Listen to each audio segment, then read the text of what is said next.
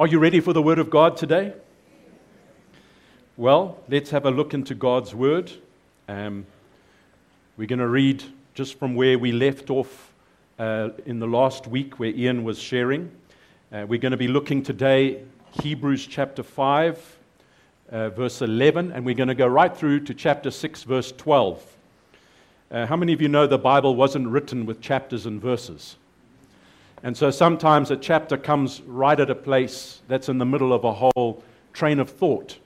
And so today we're just going to read through as if there wasn't a chapter break so that we can pick up exactly what the, the writer was saying. When we come to God's word, we are hearing God speak. So are you ready to hear God speak?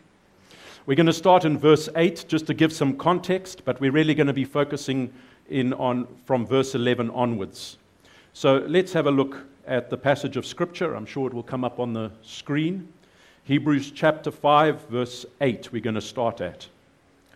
Although he, that's Jesus, was a son, he learned obedience through what he suffered. And being made perfect, he became the source of eternal salvation to all who obey him, being designated by God a high priest after the order of Melchizedek. So Ian shared on those words last week. Verse 11. About this, about Jesus' high priestly work and ministry, we have much to say, and it is hard to explain since you have become dull of hearing. For though by this time you ought to be teachers, you need someone to teach you again the basic principles of the oracles of God. You need milk, not solid food. For everyone who lives on milk is unskilled in the word of righteousness, since he is a child. But solid food is for the mature, for those who have their powers of discernment trained by constant practice to distinguish good from evil. Therefore, let us leave the elementary doctrine of Christ, in other words, the milk and go on to maturity, not laying again a foundation of repentance from dead works and of faith toward God and of instruction about washings, in other words, baptisms, the laying on of hands, the resurrection of the dead, and eternal judgment. And this we will do if God permits. For it is impossible in the case of those who have once been enlightened who have tasted the heavenly gift and have shared in the Holy Spirit and have tasted the goodness of the Word of God and the powers of the age to come, and then have fallen away to restore them again to repentance, since they are crucifying once again the Son of God to their own harm and holding him up to contempt. For land that has drunk the rain that often falls on it, and produces a crop useful to those for whose sake it is cultivated, receives a blessing from God. But if it bears thorns and thistles, it is worthless and near to being cursed, and its end is to be burned. Though we speak in this way, yet in your case, beloved, we feel sure of better things, things that belong to salvation. For God is not unjust so as to overlook your work and the love that you have shown for his name in serving the saints, as you still do. And we desire each one of you to show the same earnestness, to have the full assurance of hope until the end, so that you may not be sluggish, but imitators of those who through faith and patience inherit the promises. This is the voice of the Lord speaking to us today. Now, you'll notice in the previous session that Ian spoke about and the few verses that we read at the beginning that the writer was talking about Jesus' high priestly ministry. He had started on this theme of Jesus as our high priest. And so we've spent, I think, about two different Sundays just beginning to talk about that. And then he just suddenly stops he stops talking about Jesus as our high priest and he moves on into this exhortation and this passage which is full of warning to us and encouragement to us. And then we'll see as we continue on that in chapter 7, he now moves back to talking about Jesus as the high priest. And so it's sort of like this interlude that he brings in. He stops a train of thought to bring this exhortation and this warning, and then he continues with that train of thought again in chapter 7. And so the question I want to ask at the beginning of this is why did he do this? Why did he just stop, break his whole discourse on Jesus as our high priest, and bring this exhortation and these warnings that we have just read about? I want to give you four reasons that come out of this passage. The first one we see in verse 11 was that he was finding the people that he was writing to difficult to teach. In other words, he was finding it difficult to explain the things that he was explaining, and he says the reason was they had become dull of hearing. What does that mean, dull of hearing? Well, it, it, it points to this they had become slow to understand the things of God, what he was sharing, due to a lack of desire and application. I don't know if you've ever tried to be explaining something to somebody and their mind is wandering and they're not really focused. And I can see you, you nodding because you do it every week. Um, their minds are not focused. You try and explain to them, but you haven't got their full attention. That's exactly the way the writer was feeling as he was trying to share these things with the people he was writing to. They had become dull of hearing. They were no longer excited by the Word of God. The enthusiasm to learn had waned in their lives, and they were not really applying themselves. They were not paying close attention because their hearts, in many ways, had grown cold and even hard towards God's Word. And what we also see is that it had not always been this way. He says they had become dull of hearing. So we're talking about something that over a period of time began to happen in their lives to where they were in this place where the writer, as he's sharing these things, feels he has to break off and begin to warn them and exhort them before he continues again. The second reason that we see why he had to do this is found in verse 12. And what we see there is that given the length of time that these people had been believers, they, were, they should have been at a place where they were able to teach others. They should have had such a grasp on at least the basic principles of God's Word that they were able to teach others those basic principles. And yet we see them in a place where they needed to be taught them all over again. And so there's a sense of exasperation in the writer here as we read this passage. He's trying to explain things, he's trying to move them on, but has the sense and this feeling that he's not getting anywhere because they're not really hearing what he says. And it wasn't as if they hadn't been taught these things, they had. But maybe they didn't quite grasp them when they were taught, or maybe they were beginning to abandon them. They were beginning to reject the basic principles of God's word that they had founded their Christian life on. And do you know that that can happen to even us? We can be walking in the ways of the Lord, and then over a period of time, the circumstances of life come in, things that people say may come in, and our hearts begin to turn away from what God's word says. And it become, they become hardened to what God's word says. They're no longer like sponges that are just soaking in what he says. Instead, God's word seems to hit them and just bounce off. God's word no longer has the impact that it once had. And this is exactly what had happened to these people. The third reason in verses 13 and 14 that he stops and, and begins this exhortation is that they were still unskilled in the word of righteousness, unskilled in the word of righteousness. They had not trained their spiritual senses by constant use of God's word to discern between what is good and what is evil. They were still struggling with this. What is good? What is right in the eyes of God? What is God's will? What does He approve of? What does He disapprove of? They were still struggling with these things because they hadn't become skilled in the word of righteousness, the word of God, in being able to rightly divide the word of truth. And fourthly, we can see by what the writer said in chapter 6 that they were in danger of apostatizing, falling away from the faith, turning their backs on the living God, walking away from that which they had believed and committed themselves to all those years ago. They were in danger of falling away from the faith altogether and therefore being lost eternally. And the writer was determined not to let this happen, which is the reason he wrote this whole letter. This is what the purpose of this letter was it was to save these people from the path, the course that they were heading on. And that's why, as we go through this letter, we can see these constant exhortations coming through, bringing this group of people that he was writing to back to the beginning of their faith, to their first love for the things of God.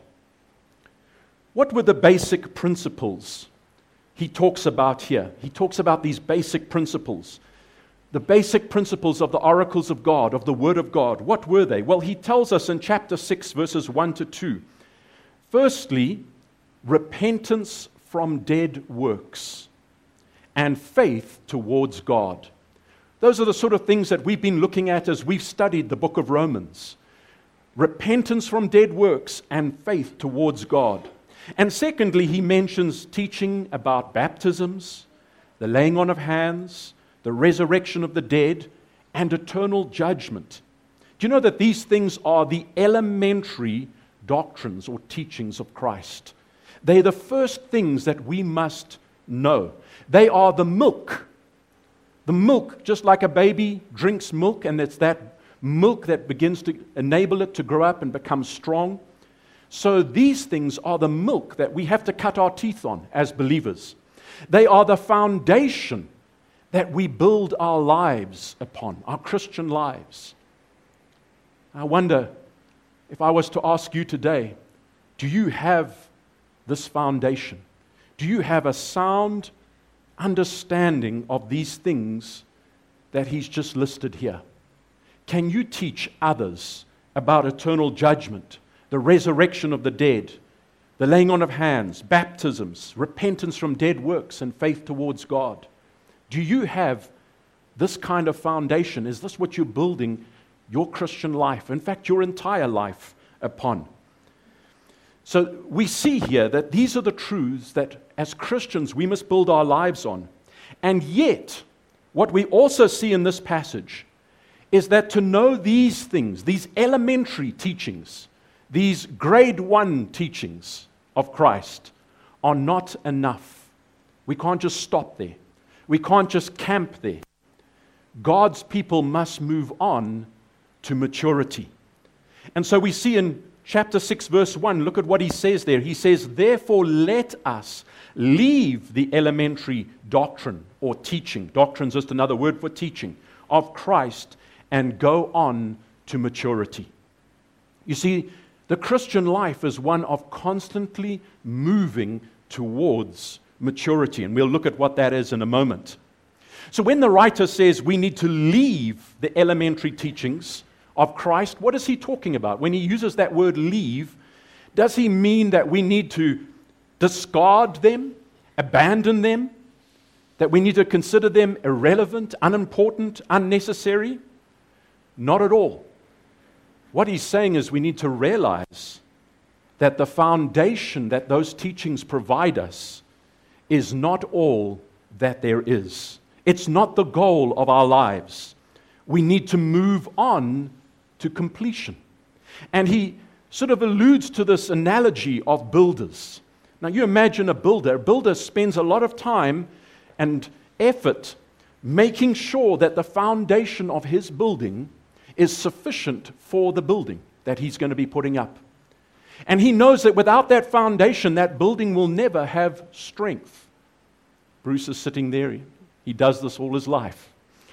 The foundation has to be strong enough to hold the building. But does the builder stop with the foundation? What would we think if someone laid a foundation and then walked away from it? Would that impress anybody? And the same way in our Christian lives, if we are not constantly moving towards what God has, the fulfillment of God's purpose for our lives, if we're not moving towards perfection and maturity, if we've just abandoned that growth process, we're, just, we're no better than a builder who just lays a foundation and then walks away from it and abandons it. And yet, at the same time, does a builder lay that foundation and then walk over here and try and build his building away from the foundation? No, he builds it on top of that foundation. And so, this is what the writer is trying to get across is that we have that foundation and we need to make sure we have that foundation and that it is well laid. Because without that foundation, anything that we try to build is going to fall down. There's going to be cracks in it. It's not going to be strong. It won't last the test of time. But having laid that foundation, we mustn't stop there.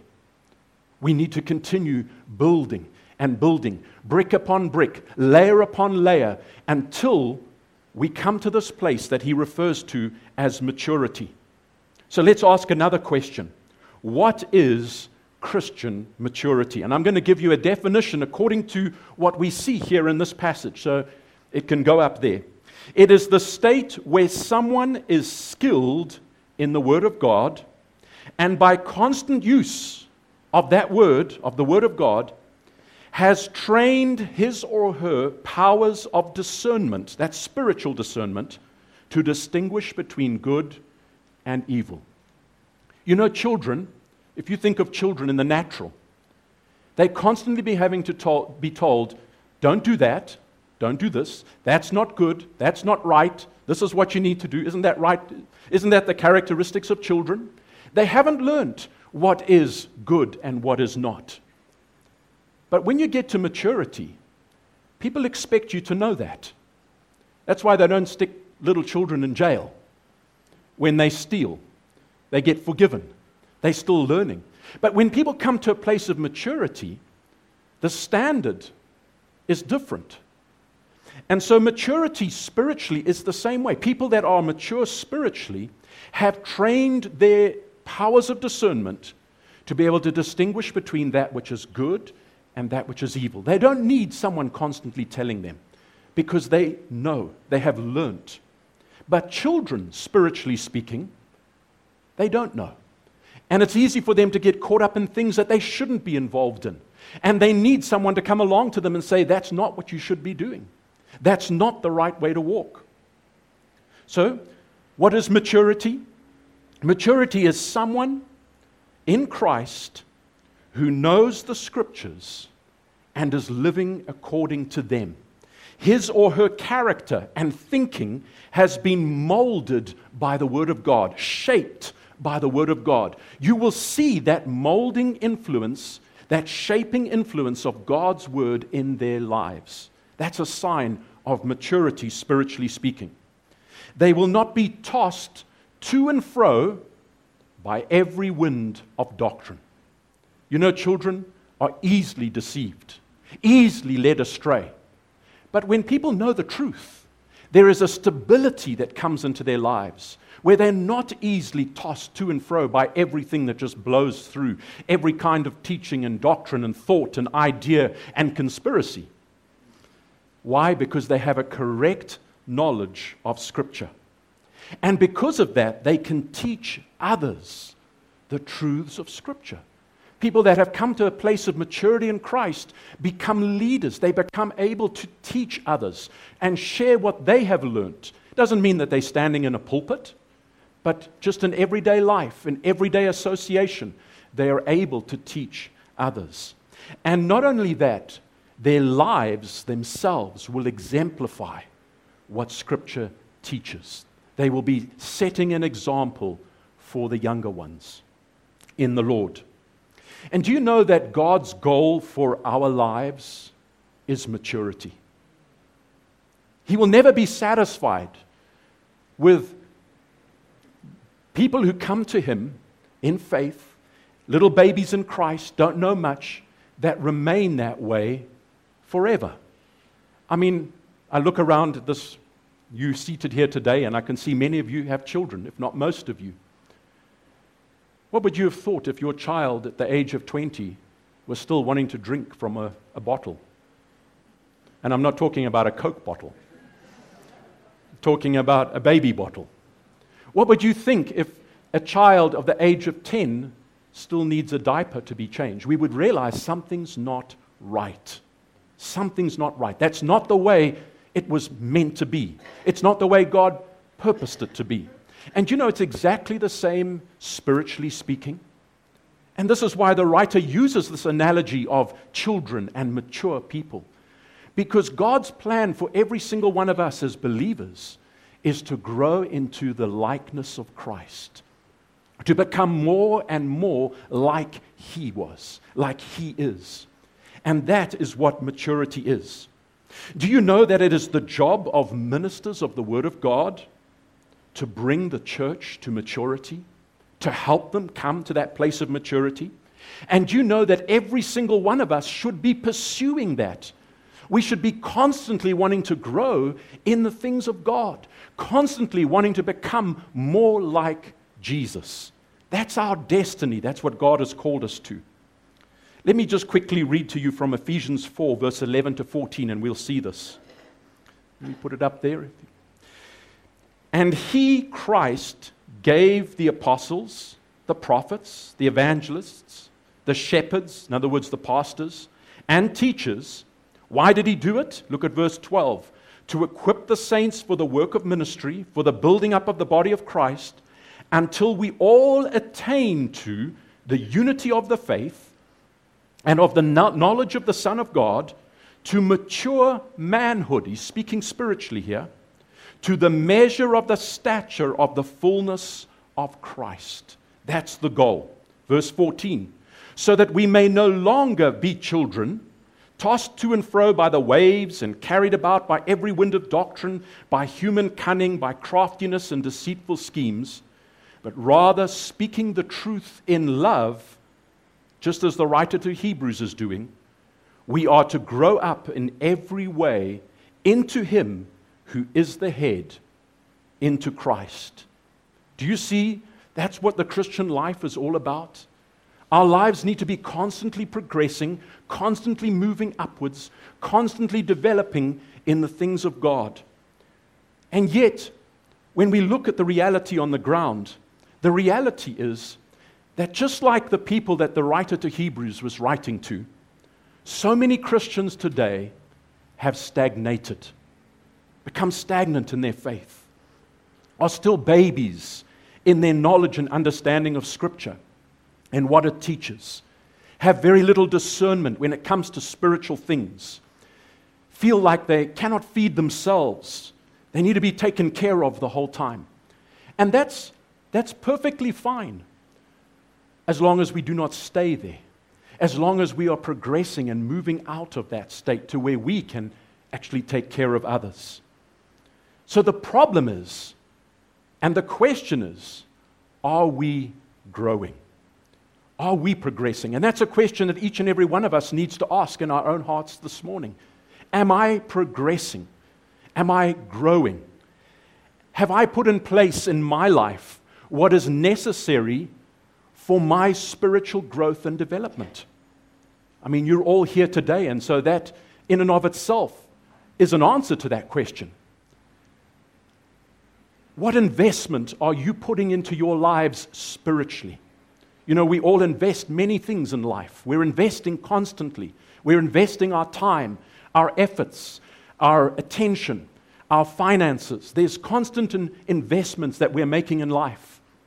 How much of our investment is towards our spiritual well being? Are we investing into that? Is it something that we value? Is it something that we consider vitally important? And how important do we consider it?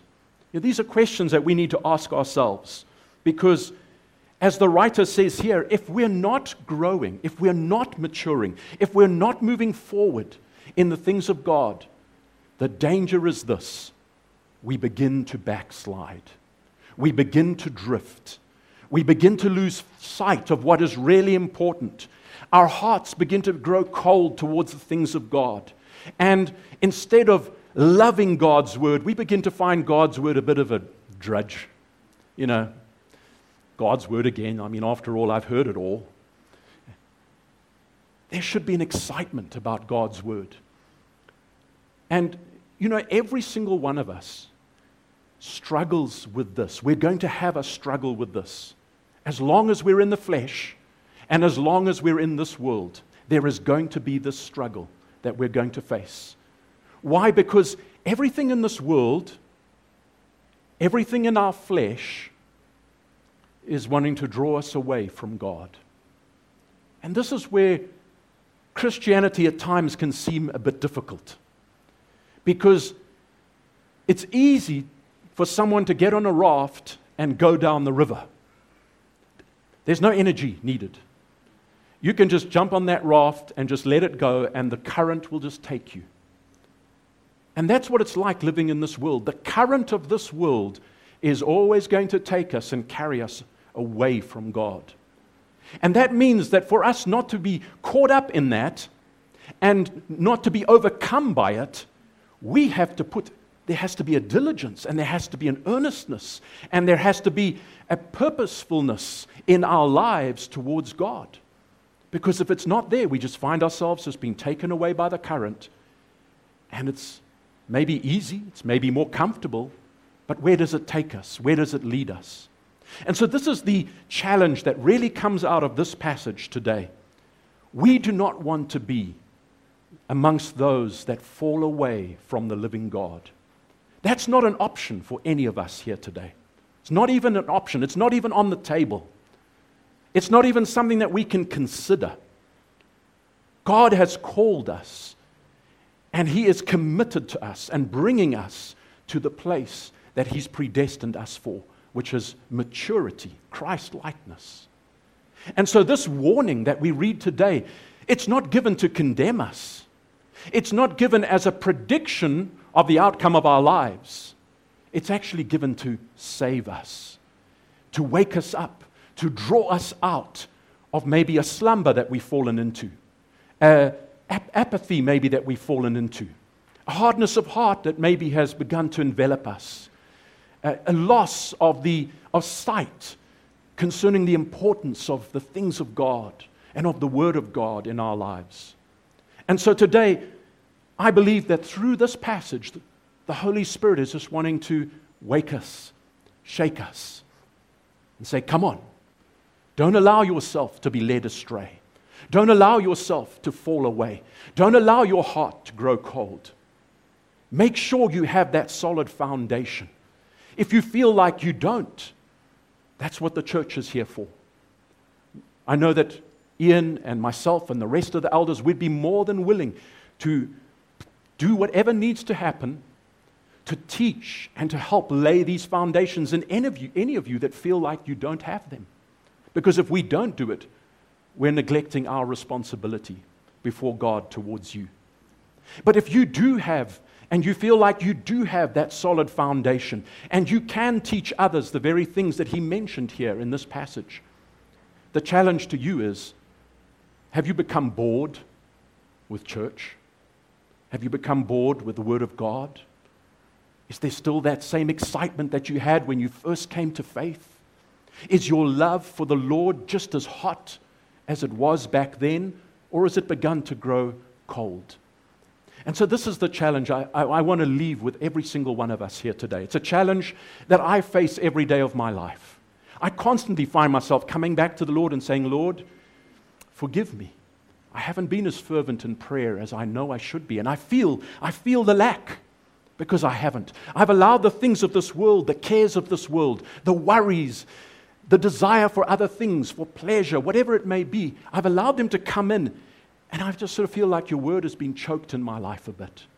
And I often find myself coming back to that place where I'll go into my, into my office and kneel down and just say, Lord, just revive my spirit again. Revive my heart again. Quicken me, Lord. Let that fervor be restored to me. And you know what I find?